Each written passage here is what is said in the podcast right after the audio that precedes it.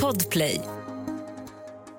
Redan nu kan du lyssna på samtliga avsnitt från den här säsongen på plattformen Podplay. 29 juni år 1991. Lake Gibson, Kanada. Det är tidig morgon.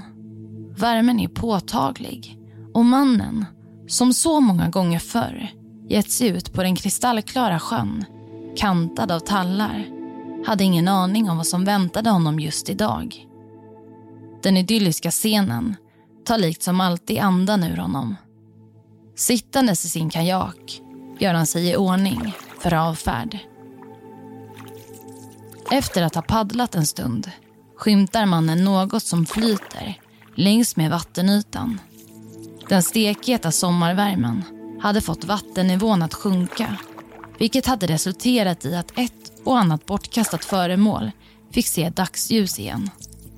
En aningen irriterad paddlar han närmare föremålet för att se vad det var. När han väl fått syn på föremålet förvandlas hans ilska till ren skräck. För det som flyter längs med vattenytan är minsann inga sopor, utan en kroppsdel. Du lyssnar på Jakten på mördaren. Med mig, Saga Springhorn. Dagens avsnitt är skrivet av Lisa Törnlöf. Jag vill varna för grova och ingående våldsskildringar.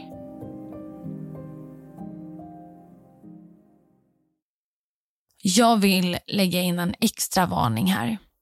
Det är verkligen starka skildringar i dagens avsnitt. Och det är även skildringar där barn utsätts för brott.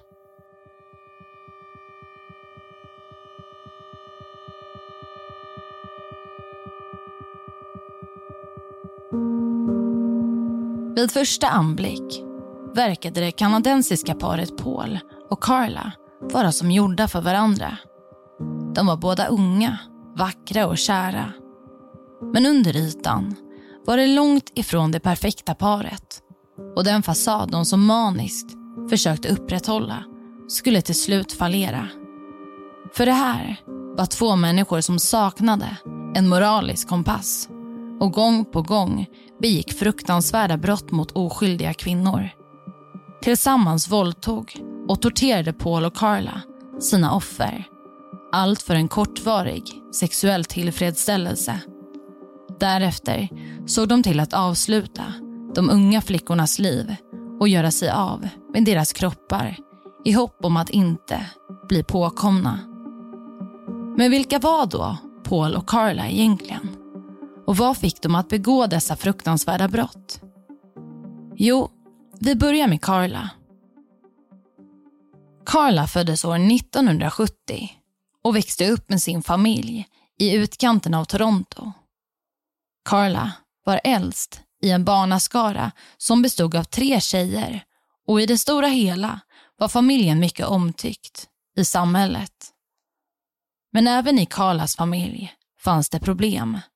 Hennes pappa var nämligen en alkoholist som hade en tendens att psykiskt misshandla familjens medlemmar då han var påverkad.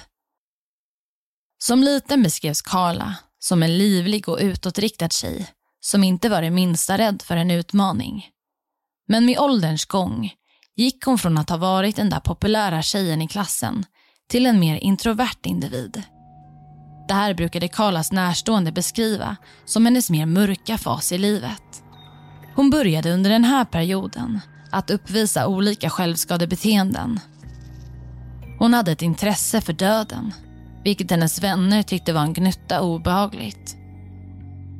Paul föddes sex år innan Carla, år 1964, i Toronto. Hans uppväxt beskrivs ofta som problematisk då hans pappa Kenneth misshandlade honom. Kenneth skulle dessutom komma att åtalas för pedofili och sexuella trakasserier. Pauls mamma Marilyn led under hans uppväxt av depressiva episoder. Det oroliga familjelivet var inget som Paul flaggade med. Han var nämligen ett karismatiskt barn med god anpassningsförmåga. När Paul var 16 år fick han reda på något som skulle komma att förändra hans syn på sin familj. Kenneth var i själva verket inte hans biologiska pappa. Paul var alltså ett resultat av en utomäktenskaplig relation. Det här gjorde honom rosenrasande och han riktade sin ilska mot sin mamma. Han började kalla henne skällsord såsom hora och i gensvar fick han höra att han var en oäkting. Det här fick Paul att avsky sin numera icke-biologiska far, Kenneth. Men trots hatet dem emellan fanns det ett ohälsosamt intresse som de hade gemensamt. Och det var att tjuvkika på deras grannar. Paul fångades nämligen flera gånger på bar gärning då han kikade in genom grannens fönster. Efter sina studier fick Paul anställning på Amway, ett amerikanskt företag. Och det var i samband med det som han fick upp intresset för konsten att tala och charmera. Han började därför införskaffa böcker i mängder i hur man exempelvis styr en konversation till sin fördel. Kunskaperna han utvann använde han sig av för att förföra kvinnor. Och det här blev som mest märkbart då han började studera på Torontos universitet. Det var även under studierna som han utvecklade mörka sexuella fantasier. En av hans fantasier var att ha ett hus fullt av unga kvinnor som alla var oskulder. Där var tanken att Paul, han själv skulle leva som en kung och sexuellt utnyttja dem alla. Paul gillade tanken på att förnedra de kvinnor han dejtade och viktigt var att han skulle vara den i kontroll. Med tiden skulle hans allt mer problematiska syn på kvinnor och sex leda till att hans förhållanden med kvinnor blev kortare och kortare. Och i samtliga relationer var misshandel och dödshot inte ovanligt. På grund av Pauls problematiska beteende fick två av hans före detta flickvänner ett besöksförbud mot hans vilja. Men hur träffades då Paul och Carla? Jo, som tonåring började Carla jobba på en veterinärklinik. Och det var faktiskt på grund av hennes tjänst där som hon stötte på sin drömman, Paul, under en konferens i Toronto. Vid den tidpunkten var Carla 17 år och Paul 23. Carla, som hade riktat in sig på att gifta sig med en rik och stilig man, såg snabbt potential i Paul. Han framstod som en ganska stark individ med läget under kontroll och på så vis blev hon nästintill besatt av honom. I hennes ögon var hon prinsessan och Paul hennes drömprins. Paul skulle däremot sakta men säkert komma att kontrollera hela Carlas liv. Allt ifrån hur hon skulle klä sig, äta och tänka. Enligt Carla själv kallade han henne ofta tjock och ful. Han hade dessutom problem med att hon inte var oskuld när de träffades. Paul hade ju nämligen en fetisch för tjejer som aldrig haft sex förut. Men till skillnad från Pauls tidigare flickvänner så rättade Carla sig efter honom och hans fantasier. Och inte nog med det. Hon uppmuntrade också Pauls avvikande beteende. Han hade nämligen samma år som han träffade Carla begått två av sina första våldtäkter. Och det här var något Carla tyckte var helt okej. Okay. Så därför tillät hon honom att fortsätta med övergreppen. Carla själv skulle därefter börja delta under våldtäkterna med en filmkamera i högsta hugg. På så vis satte både Carla och Paul skräck i Torontos invånare och det skulle inte dröja länge förrän de två skulle komma att bli en dödlig kombination. Ja, och där tänkte jag stanna upp för att förtydliga det som faktiskt pågår. Paul var alltså en våldtäktsman som redan innan mötet med Carla hade våldtagit två kvinnor på öppen gata. Och Det här var alltså ett beteende som Paul fortsatte med och något som Carla kände till. Carla själv var dessutom närvarande vid en av våldtäkterna enligt ett offer som påstod att en kvinna filmade övergreppet. Carla. Paul våldtog sina offer bakifrån. På så vis var det svårt för offren att få en bild av hur Paul faktiskt såg ut. Mm, jag tänker att vi nu går vidare. Under de kommande tre åren, från år 1987 till 1990, skulle Paul slå till om och om igen och totalt skulle han komma att stå till svars för 17 våldtäkter. På grund av de återkommande våldtäkterna bildades en specifik arbetsgrupp inom polisen som hade till uppgift att ta fast den svårfångade våldtäktsmannen. Med tiden blev övergreppen allt mer brutala. Paul brukade bland annat trycka upp stenar och pinnar i kvinnan som han förgrep sig på. Eftersom polis i Toronto nu handskades med en serievåldtäktsman kopplades FBI in i bilden och började med en gärningsmannaprofil.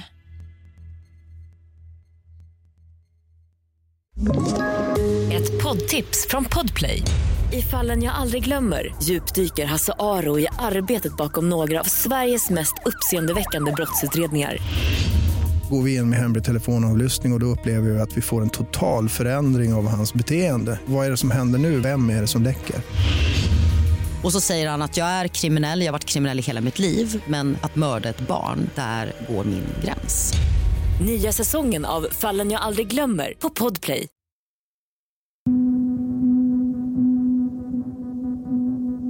Nu var det allvar. Och i maj månad år 1990 våldtog Paul sitt första offer framifrån. Något som gynnade utredningen.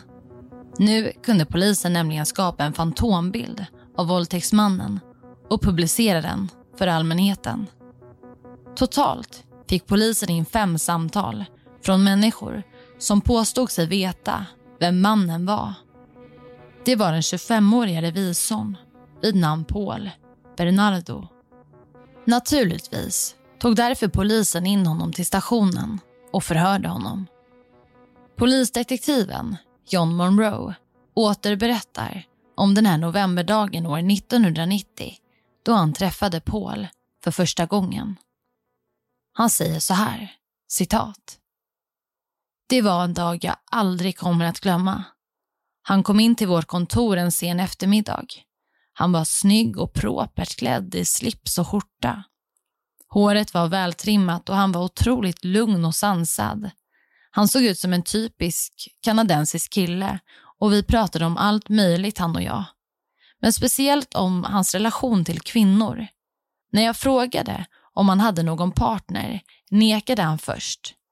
Men då jag påpekade att han faktiskt hade det, enligt våra uppgifter, så gav han till slut med sig. Slutcitat.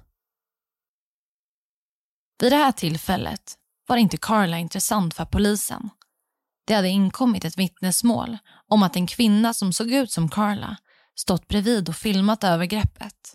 Men polisen hade ändå inget intresse av att förhöra Carla. Utredarna fokuserade därför endast sina blickar mot den charmige Paul. Paul var samarbetsvillig och lämnade sitt DNA frivilligt. Men att analysera de här DNA-proverna skulle ta polisen uppemot två år. För det var inte endast Paul som var intressant för utredningen. Polisen hade undersökt runt 700 potentiella gärningsmän. Under tidigt 90-tal så var ju dessutom DNA-tekniken relativt ny på brottsbekämpningsmarknaden vilket också hade en inverkan på processen.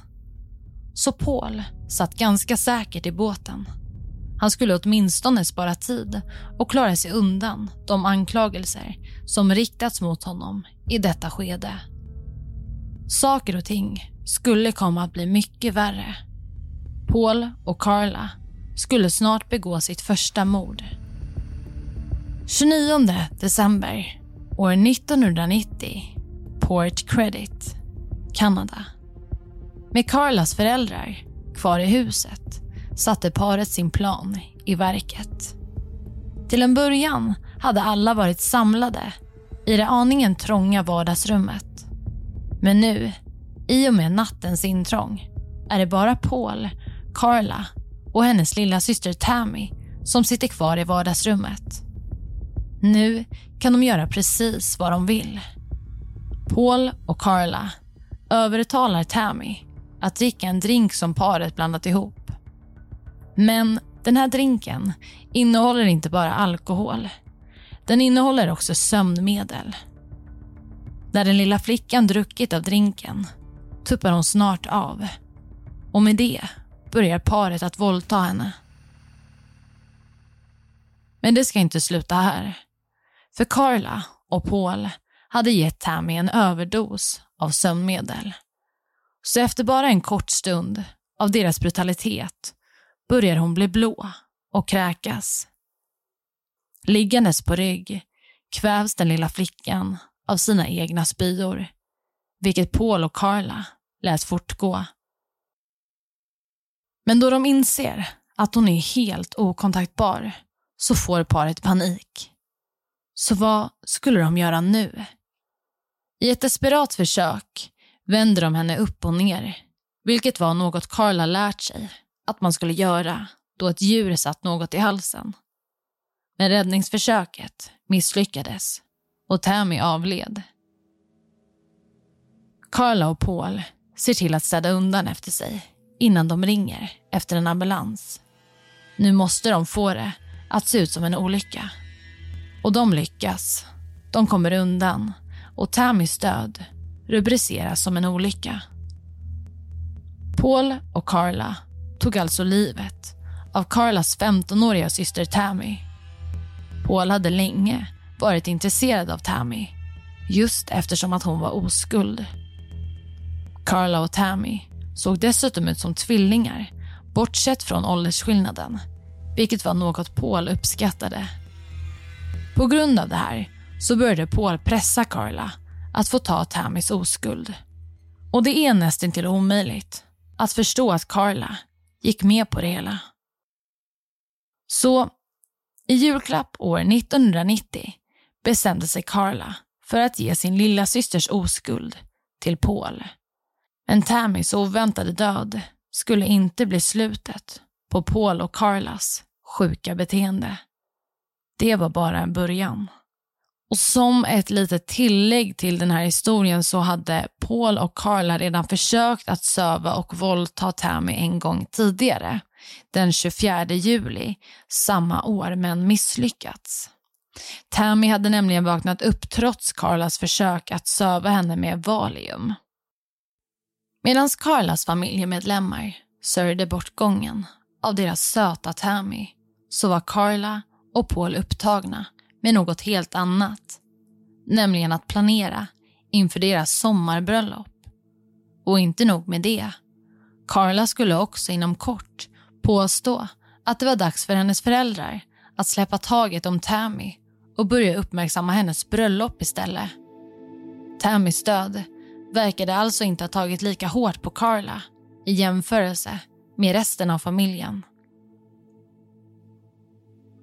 Kort senare bestämde sig Carla för att försöka få tag i en ung flicka som Paul kunde våldta. Det skulle vara en tidig bröllopsgåva. Valet föll på en av hennes arbetskollegor. Så den 7 juni år 1991 såg Carla till att bjuda över sin kollega och bjuda henne på en spetsad drink. När den unga kvinnan var medvetslös så våldtog de henne och dessutom filmade de hela förloppet. Nästa dag vaknade offret och lämnade bostaden utan att inse att hon blivit våldtagen. Hon trodde bara att hon hade somnat. Paul hade ju sedan innan delat med sig om sina sexuella fantasier och nu började han dessutom pressa Carla om att införskaffa sig en slav i hemmet. Och med att införskaffa sig en slav menade Paul att de tillsammans skulle kidnappa en ung flicka, gärna oskuld, som de skulle hålla fången. En flicka som Paul skulle kunna våldta när han kände för det. Och den som skulle få betala priset för den här fantasin var 14-åriga Leslie Mahaffey. Endast åtta dagar efter våldtäkten på Carlas arbetskollega, den 15 juni, gav sig paret på Leslie. En populär och omtyckt tjej med hela livet framför sig. Leslie hade kommit hem allt för sent just den här kvällen och blivit utelåst. I just den stunden körde Paul förbi i sin bil. Han stannade till och erbjöd den lilla flickan en cigarett. Och därefter gick allt väldigt snabbt. Paul drog fram en kniv som han riktade mot Leslie. Han satte på henne en ögonbindel och tvingade in henne i bilen. Sen körde han henne hem och väl inne i parets bostad berättade han för Carla att han hade införskaffat en lekkamrat. Carlas första reaktion var att somna om. Men efter ett tag var hon redo att delta. Så tillsammans våldtog och torterade paret Leslie. Och likt tidigare såg de till att filma hela akten. I samband med tortyren och våldtäkten av Leslie glider ögonbinden ner, den som Paul satt på henne. Leslie hade börjat göra motstånd och i och med att Leslie nu kunde se gärningspersonernas ansikten, identifiera dem, valde Paul och Carla att döda henne. Paul ströp Leslie med en elsladd och därefter tog han med hennes kropp till källaren. Nästa dag kopplade Paul in motorsågen och sågade isär kroppen och införskaffade sig cement som han kapslade in kroppsdelarna i. Som ett sista moment slängde han ner kroppsdelarna i Lake Gibson. Samma dag som Leslie kidnappades stod det klart att något var väldigt fel. Leslies familj kontaktade därför polisen och det dröjde inte länge förrän en sökinsats drog igång. 14 dagar senare, den 29 juni, skulle en kanotist göra en fruktansvärd upptäckt som skulle förklara vad som hänt med Leslie. Det här är också samma dag som Paul och Carla gifte sig. Nu är vi alltså tillbaka till början av avsnittet. Leslies kroppsdelar hade hittats. Cementet var nämligen inte helt intakt, vilket gjorde att en kroppsdel hade flyttit upp till ytan. I samband med den otäcka upptäckten bestämde sig polisen för att söka igenom hela sjön. Leslies kvarlevor hittades uppsågade och inkapslade i totalt åtta betongblock. Invånarna i staden insåg att de hade ett monster ibland dem. En psykopat utan dess like. Och trots en genomgående obduktion och utredning lyckades inte polisen hitta de som var ansvariga för mordet på Leslie.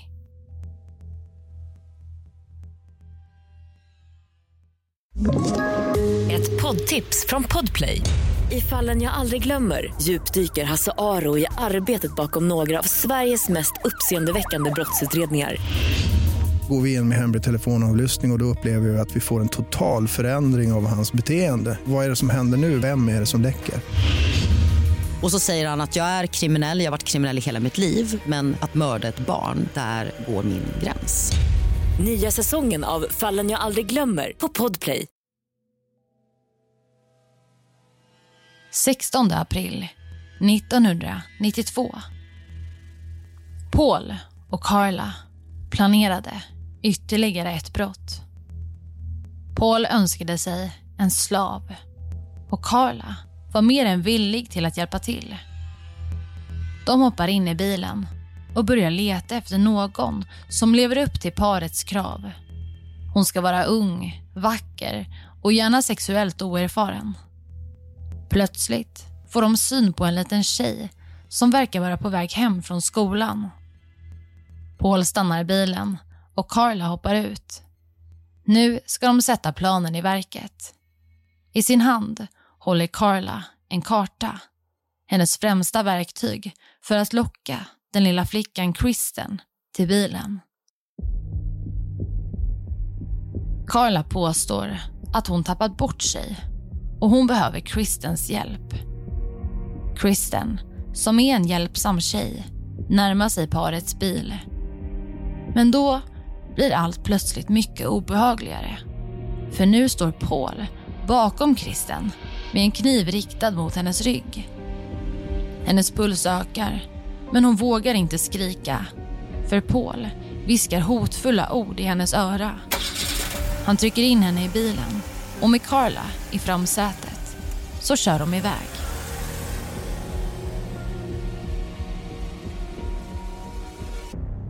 Kristen French var en mycket vacker ung flicka som kom från en trygg familj.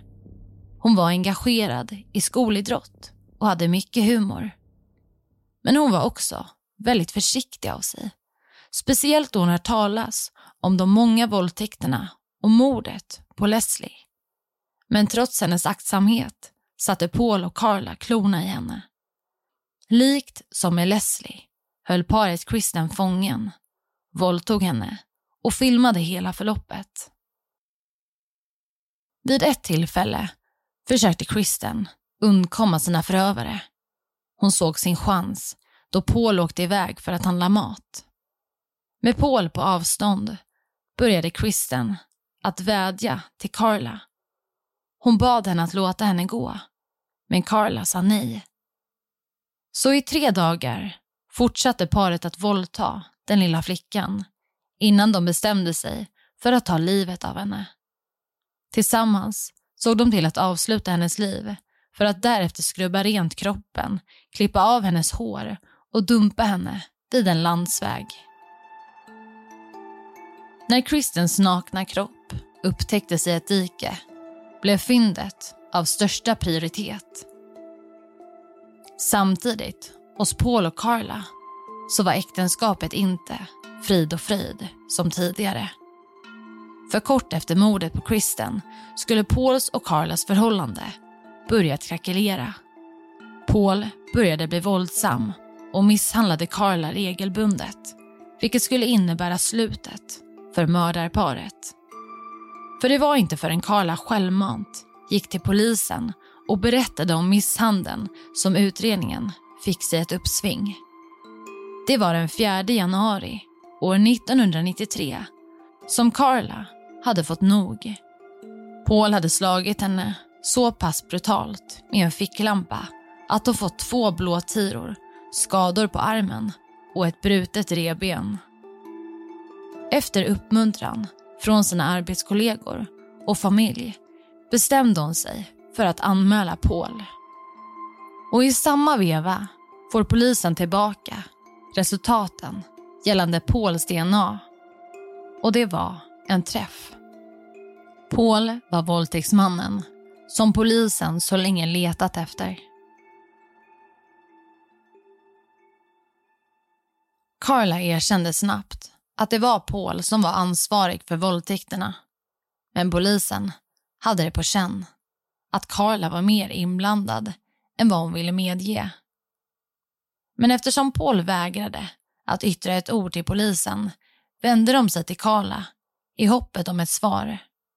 Och Carla började berätta. Hon erkände sin inblandning i mordet på Leslie, Kristen och hennes syster Tammy. Men hon hävdade också att hon varit en misshandlad fru som under hot varit en ovillig medbrottsling. Med få bevis mot Paul ansåg åklagare att de behövde Carlas vittnesmål för att lyckas döma honom. De behövde alltså lita på Carlas berättelse. Carla erbjöds att vittna mot Paul och i utbyte mot det skulle hon endast få 12 års fängelse för sin delaktighet i brotten. Det här gick Carla med på. Men kort innan rättegången gjordes en upptäckt som skulle antyda att Carla nog inte var den där självutnämnda utsatta hustrun. Gömt under takplattorna i parets hem fanns nämligen en samling med kassetter. Alla titulerade och kategoriserade av Carla själv. På videobanden stod det saker som Kristen, Leslie, Paul och jag med små hjärtan och blommor intill. På filmerna, som åklagarsidan nu fick gå igenom, kunde de urskilja hur Carla varit med i våldtäkterna. Hon hade varit med och torterat de unga flickorna. Det var alltså inte bara Paul som njöt av den sadistiska akten, utan det hade även Carla gjort. Och där stannar vi upp lite snabbt. Carlas uppgörelse med rättsväsendet kritiserades väldigt hårt i media och nästan ännu mer då videoklippen på parets våldtäkter visades upp under rättegången. Åklagarsidan förklarar att om de hade vetat vad som fanns på banden så hade de aldrig föreslagit att Carla bara skulle få 12 års fängelse. Anledningen till att de här banden dök upp så pass sent i utredningen var för att Pauls första advokat medvetet undanhöll kassettbanden i 17 månader. Eftersom filmerna kom till ljuset så pass sent var allt redan klappat och klart. Carla skulle vittna i utbyte mot 12 års fängelse. Vi fortsätter och kikar på rättegångsprocessen. År 1995 vittnade Carla mot Paul. Den 1 september bestämde sig åklagarsidan för att deras uppgörelse skulle stå kvar. Carla skulle alltså avtjäna 12 år i fängelse medan Paul dömdes till livstidsfängelse utan möjlighet till frigivning på 25 år.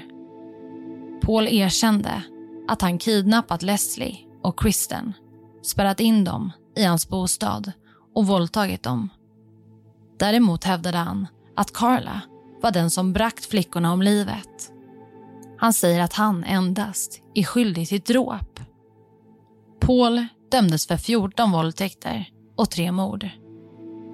Man tänkte sig att Paul i själva verket begått 17 våldtäkter. Men det var 14 han dömdes för. Det finns faktiskt inte så mycket information om Carlas tid bakom lås och bom. Men eftersom de båda fick sin dom år 1995 så går Carla fri idag. Till kanadensarnas fasa släpptes hon fri den 4 juli år 2005 och idag bor hon i staden Quebec i Kanada och har tre barn tillsammans med sin försvarsadvokats bror. Paul sitter fortfarande inlåst men hålls avskild från andra fångar på grund av hoten som riktats mot honom och på grund av hans offentliga status som farlig lagöverträdare. Det anses osannolikt att han någonsin kommer att beviljas villkorlig frigivning. Men Paul ger inte upp hoppet. Han ansökte första gången om att friges år 2018 och därefter 2021. Rätten anser att han fortfarande löper hög risk för att uträtta våld i en nära relation med en måttlig risk för återfall i brott. Paul själv hävdar numera att han känner ånger för det han gjort och han säger att fängelset inte är en plats för honom. Och det var allt för dagens avsnitt.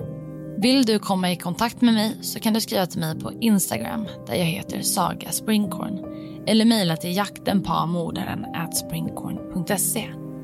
Tack för att du har lyssnat. I nästa avsnitt av Jakten på mördaren kommer du kunna lyssna till följande fall. Anna-Lisa var en framgångsrik kvinna som bodde tillsammans med sin sambo Nelson. Men en dag hittades hon brutalt mördad i sitt hem. När polisen meddelade Nelson om händelsen verkade han knappt reagera. Denna oväntade reaktion gjorde polisen misstänksam gentemot Nelson och han blev snabbt en huvudmisstänkt i fallet. Om du inte orkar vänta och vill lyssna på avsnittet redan nu så kan du göra det helt gratis i appen Podplay eller på podplay.se. Podplay, en del av ett poddtips från Podplay. I podden Något Kaiko garanterar östgötarna Brutti och jag, Davva, dig en stor dos skratt. Där följer jag pladask för köttätandet igen. Man är lite som en jävla vampyr. Man har fått lite blodsmak och då måste man ha mer. Udda spaningar, fängslande anekdoter och en och annan arg rant. Jag måste ha mitt kaffe på morgonen för annars är jag ingen trevlig människa. Då är du ingen trevlig människa, punkt. Något Kaiko, hör du på Podplay. Därför är gardinerna.